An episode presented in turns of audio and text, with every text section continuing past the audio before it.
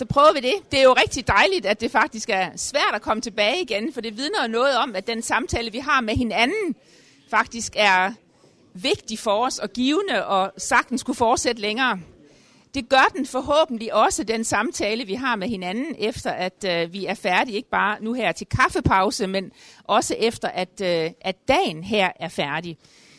Still, we want to make use of the fact that Chris is here and that some of the issues that we want to we raise among ourselves or questions that we are left with can be addressed. Either you can voice them just as a comment or as a questions, and Chris can either not or uh, reject or give a response or, or whatever. We've got another 10 minutes before we break for coffee, and before we even leave from here, we have a few things concerning the book launching that we will do while we're still here. Uh, so, 10 minutes for wrapping up this session. Who wants to either have the first comment or put the first question? Anna, go first.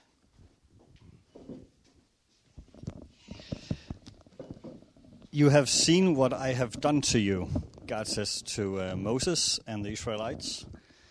So, and I think that's in general the whole, whole the Old Testament way of salvation is very physical. When Moses stood out in the desert and he saw himself, he knew, I'm here because God have saved me. Um, in our Western world, we have, um, for most parts, lost our physical um, way of uh, thinking of salvation. What does that do in this context? Thank you. Uh, is this still on? Yes, good. Um, thank you. I, I, think you're absolutely right um, in two ways. One, um, that in the Old Testament, the, the language of salvation is much more comprehensive than meaning only spiritual salvation. I, I wouldn't want to suggest that uh, that therefore invalidates all that the Old Testament has to say about salvation, as if we could somehow say, well, in the Old Testament, salvation was just physical, national, material, uh, whereas we now know that salvation is eternal, spiritual, and future, and make that kind of dichotomy. In fact, uh, excuse me, I'm sorry, but I did write another whole book on that subject. Um, uh, called um, Salvation Belongs to Our God. So, Birger, you've got another challenge um, for translating that uh, in which I tried to look at the language of salvation throughout the whole scripture. The other way, the other wrong way to take that is to imagine that none of the Israelites were even saved in our sense of that word, i.e., uh, saved eternally for a future with God in the new creation. Uh, I, I, believe for sure that they were and are and will be, um, but the, Paul, uh, indeed, the Old Testament itself makes it clear that those who experienced that saving act of God in bringing the nation out of Egypt, many of them did not respond to that with a response of repentance, faith, and obedience, uh, and so perished in the wilderness. Now, um, there's, a, there's a mystery there. Then, uh, how many of them, quotes, will we see in heaven, as we might put it, uh, and how many of them were lost? And the on, only God knows the answer to that. I think um, perhaps in the Western world, uh, we collectively fit into that point that Jesus makes rather powerfully how hard it is for the rich person to enter the kingdom of God. When a society and a culture becomes wealthy enough not to need anything outside itself, it is in a very dangerous spiritual condition.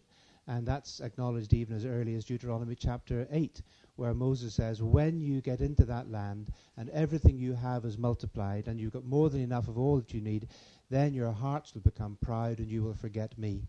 And the Israelites did and Western culture, generally speaking, has. So we have a, it's a difficult challenge to bring that message to, to a culture which has lost its sense of needing to be saved from anything. Uh, I think that's a missiological challenge. I think you should take it up. I'm sorry. What I mean is that, uh, and the challenge then comes to those who are radical enough to actually be the prophetic voices who will speak to a culture that has become so arrogantly wealthy that it has lost any sense of being in need. How do we do that? I, I don't know the answer, but I think there's a challenge there. Before Chris gets more challenges to us, who wants to challenge him with another question so we can sit more at ease and not be so uneasy with all the challenges? Okay, Carsten.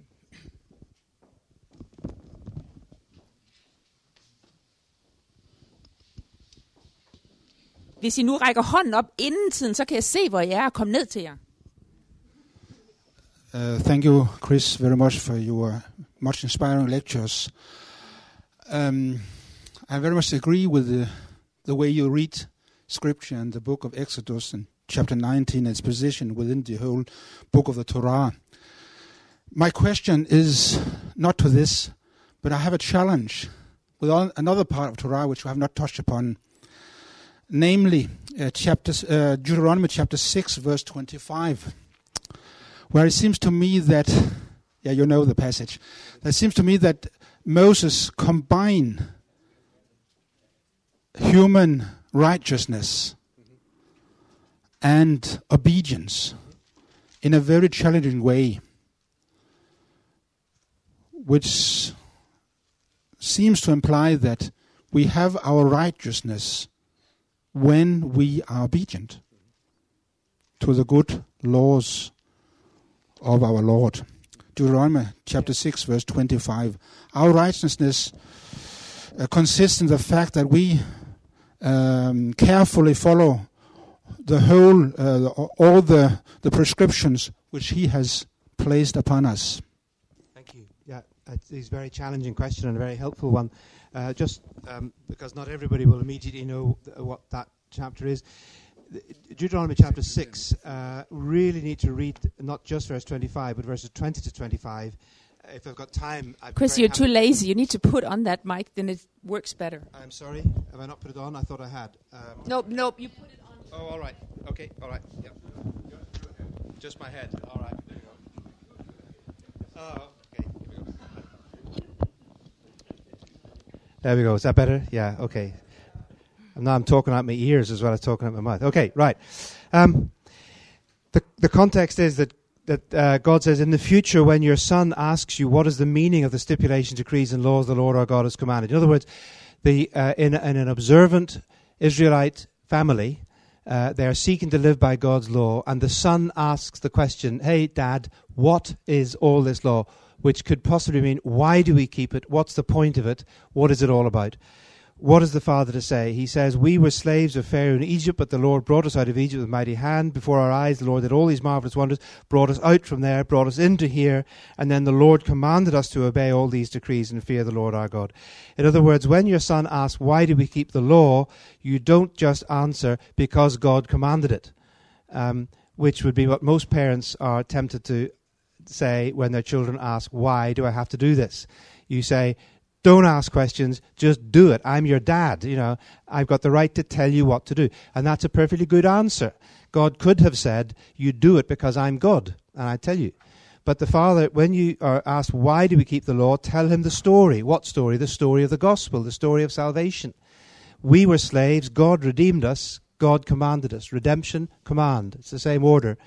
But then comes the verse that our brother was referring to in verse 25. If we are careful to obey all this law before the Lord our God as he has commanded, that will be our righteousness. Now, is, has Moses suddenly contradicted himself? Is he suddenly saying that somehow we get righteousness by earning it, by obeying God? And the answer is, of course not. He is not forgetting that he is talking to people who have already experienced redemption. But the point here, I think, is there's balance between God's righteousness and our righteousness. Now, in, in Old Testament thinking, God's righteousness was his righteous act in bringing judgment to the Egyptians and salvation to the Israelites, the mighty acts of God's, his righteous acts in Israel. And it's as if Moses is saying, that was God's righteousness, was in doing for us what we couldn't do for ourselves. Now, what is our right response to what God has done for us? Our righteousness, not in the sense of us earning what God has already done, but our right response to God is to respond to Him by obedience. And I would say that that matches precisely the balance of faith and obedience that you get with Abraham which I'm going to come to in, the, in my next talk, because we read that you know Abraham believed God and it was counted to him for righteousness. Very clear text back in Exodus 15, but in Ex, sorry in Genesis 15, but in Genesis 22. After God has tested Abraham again and again to the ultimate point of the question of the sacrifice of Abraham, God says, Now I know he says. And because you have done this, because you have obeyed me, his promise continues. In other words, God builds Abraham's obedience alongside Abraham's faith into a righteousness which he has now received. In that sense, I'm agreeing with you uh, that all our right standing with God flows from trusting in what God has done for us. In that sense, justification by grace through faith alone. But as James will say to that, we see very clearly that we are not put right with God only by professing a faith in God, but by a faith which activates itself in obedient response to God, which is, proves that we, that we have uh, faith. The faith must be evidenced. Uh, obedience of faith. And that actually is a good cue for where I'm coming to in the next talk. Now, I don't know whether that really answers your question, uh, but I, I think it is important to see that that verse Deuteronomy 6:25 is not works righteousness. It is not saying that Israel somehow got righteousness by obedience, but rather that their obedience was a righteous response to the salvation God had already given to them. Uh, and that is the, the, the, New Testament way as well. I think it's, it's also what Jesus said.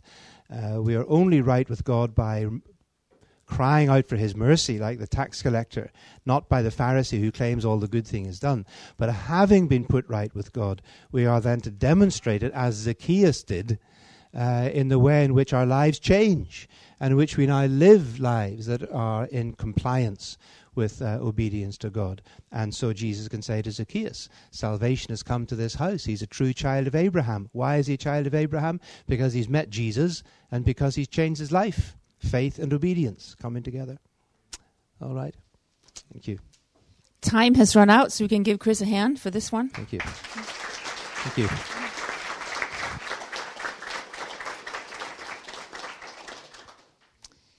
And uh, I've got a few announcements, and that is to say, Chris has started by saying that it all starts with grace. Whatever he has said, you know, builds on the fact that God has shown himself to us. But it doesn't mean that you should not pay for taking part in this one. A few of you haven't done that yet. You can do this during coffee break, okay? Uh, then uh, Chris has mentioned a couple of times the uh, the ethical implications, and also come to say the word the Micah Challenge. Maybe not all of you know about the Micah Challenge. It is a network of Christian organizations involved in the social responsibility of us as Christians and Christian organizations you actually have a chance to meet the Micah Challenge here in Denmark, where Cheryl Hay, I think the name is pronounced like that. Cheryl Hay. H A Y. Mm, mm. Uh, will be speaking. It's in Vejle, and I've got. Uh, nu switcher jeg til dansk. Uh, der er en flyer her, som fortæller uh, om det. Uh, I kan snakke med enten mig, jeg hedder Bodil, uh, eller med Sune, generalsekretær i Etiopien-missionen, om hvad det er for noget, eller lige samle den her flyer op hernede. Det er Dansk Missionsråd og Dansk Missionsråds udviklingsfond til afdeling, der laver det her seminar, og vi vil gerne invitere så mange af jer med som muligt. Og det er en, øh, en god måde at følge op på noget af det, som vi er blevet udfordret med her i dag. Så tag lige den her, her flyer om The Micah Challenge. Det er den 24. onsdag den 24. april. Det er i Vejle. Så øh, der ligger en flyer heroppe. Øh, se mere på det, eller snak med Sune eller mig selv om det. Øh, og så er det egentlig tid til at sige kaffepause øh, nu her, og der er også pause i hvert fald for Chris øh, ind til klokken halv fire. Men frem for at gå ned og så lave book launching sammen med kaffepausen dernede, så tror jeg, vi benytter chancen til, at vi har mikrofonen, og I sidder pænt stille alle sammen, og nu til at, at omtale bogen her. Øh, der er jo nogle stykker af jer, som, som, øh, som, øh, som, som har skrevet eller sagt noget om den her bog. Per Ladekær sidder dernede. Han siger her bag på bogen, det er bibelsk teologi, når det er bedst. Øh, jeg spurgte Biver Patterson derovre, som faktisk har oversat den her bog. Det er nummer 60 af de bøger, som Biver i sit liv har oversat øh, fra engelsk til dansk. Øh, øh, han har sagt,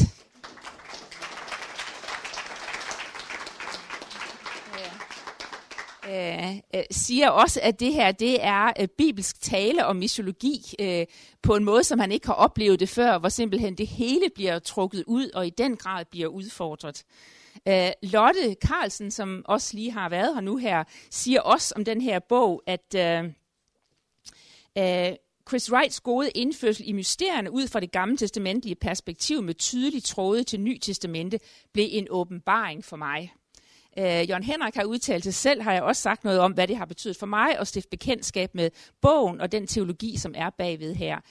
Hermed være bogen uh, anbefale, but I'm going to ask Chris, you know, what motivated you to write this book? Uh, you've done a big one already on the mission of God. Why do we need this smaller one here? And uh, um, were, were you just asked to do this and then you obeyed? or uh, what, what, what, what are you hoping that we as readers will get out of it? Uh, the answer is actually yes, pretty well I was uh, and did. Um, in, in 2007, I had finished the big book, The Mission of God, and that had come out and was being used.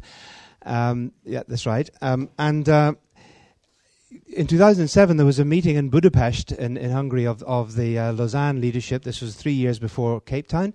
And uh, the uh, international director of Lausanne, um, the um, uh, um, Lindsay, Lindsay Brown, uh, we were sitting together having, having a drink after one of the meetings, and we were chatting about things. And he said, Chris, you've written this great book on the mission of God. Uh, you've got to write something on the mission of God's people because the question is, uh, what is the church supposed to do? What is the mission of the church? What are we supposed to be doing? Uh, and he said, if you would write something like that in time for Cape Town in 2010, I will make sure that uh, it gets to all the participants in Cape Town, all 4,000 or whatever. well, that's a good uh, incentive uh, to, to write the book. So, in fact, it was his request that this was a sort of so what book. In other words, uh, the mission of God, the big one, is really a missional hermeneutic of the Bible. It is asking the question can we read the whole of the Bible from the perspective of mission? And if the answer to that is yes, that we should and can, what happens when you do? In other words, what is the effect of m- reading the Bible missionally with a missional angle? And that's what that big book came out as. It's really a biblical theology or theology of the Bible for mission. The other book, this one, is more asking the so what question. It's saying if that is the mission of God, then uh, what does it mean for us? Who are we and what are we supposed to be doing? The incentive also came from the publisher. Um, Zondervan is an American evangelical publisher, as you know. Uh, I've had relationships with them for some time. Uh, and they said that they were wanting to produce, start a new series called Biblical Theology for Life. And I thought, well, what other kind of biblical theology is there? You know, uh, if it's not for life, uh, what's the point? Um, but they said we want biblical. In other words, looking at a lot of themes with Old and New Testament texts interacting biblically in a biblical theology way. And they said, We want one on a biblical theology of the church's mission. Would you do it? And I had quite a lot of um, sermon material that I had preached and taught, like the one I've just done. Uh, but in many parts of the Bible, especially the Old Testament, I thought here would be an opportunity to take those uh, texts where I have often gone but from Old Testament to New Testament and back again, trying to show the links uh, and put them into a book. So it came from a double request from Lausanne before Cape Town and from the publisher Zondervan. And, and so I had to work very, very hard to get it finished by the end of 2009 so that it could be published before October 2010, and they did manage to get it out in time.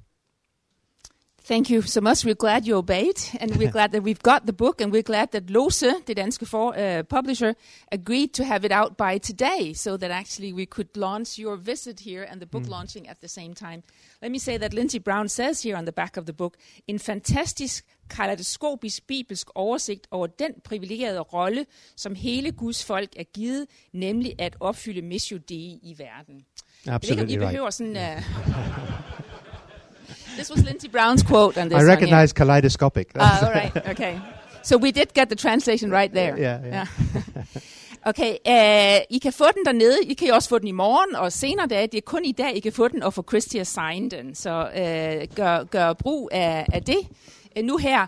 Og som sagt, så ligger Cape Town-erklæringen dernede også. Hvis ikke I har den, så kommer Chris til at henvise til den ganske meget i den time, som vi har nu fra halv fire og frem efter. Så hvis ikke I er familie med den, eller har den med jer og glemt den eller noget, så er anledning til at få et nyt eksemplar af Cape Town erklæringen også, der ligger dernede. Og endelig så øh, bogen om indtryk fra selve konferencen til 25 kroner er også dernede, plus en hel masse andet. Øh, vi har en kaffepause nu, som kan bruges til bogkøb, øh, underskrevet bog, betale sine regninger og hvad det ellers er. Vi mødes her igen klokken halv fire.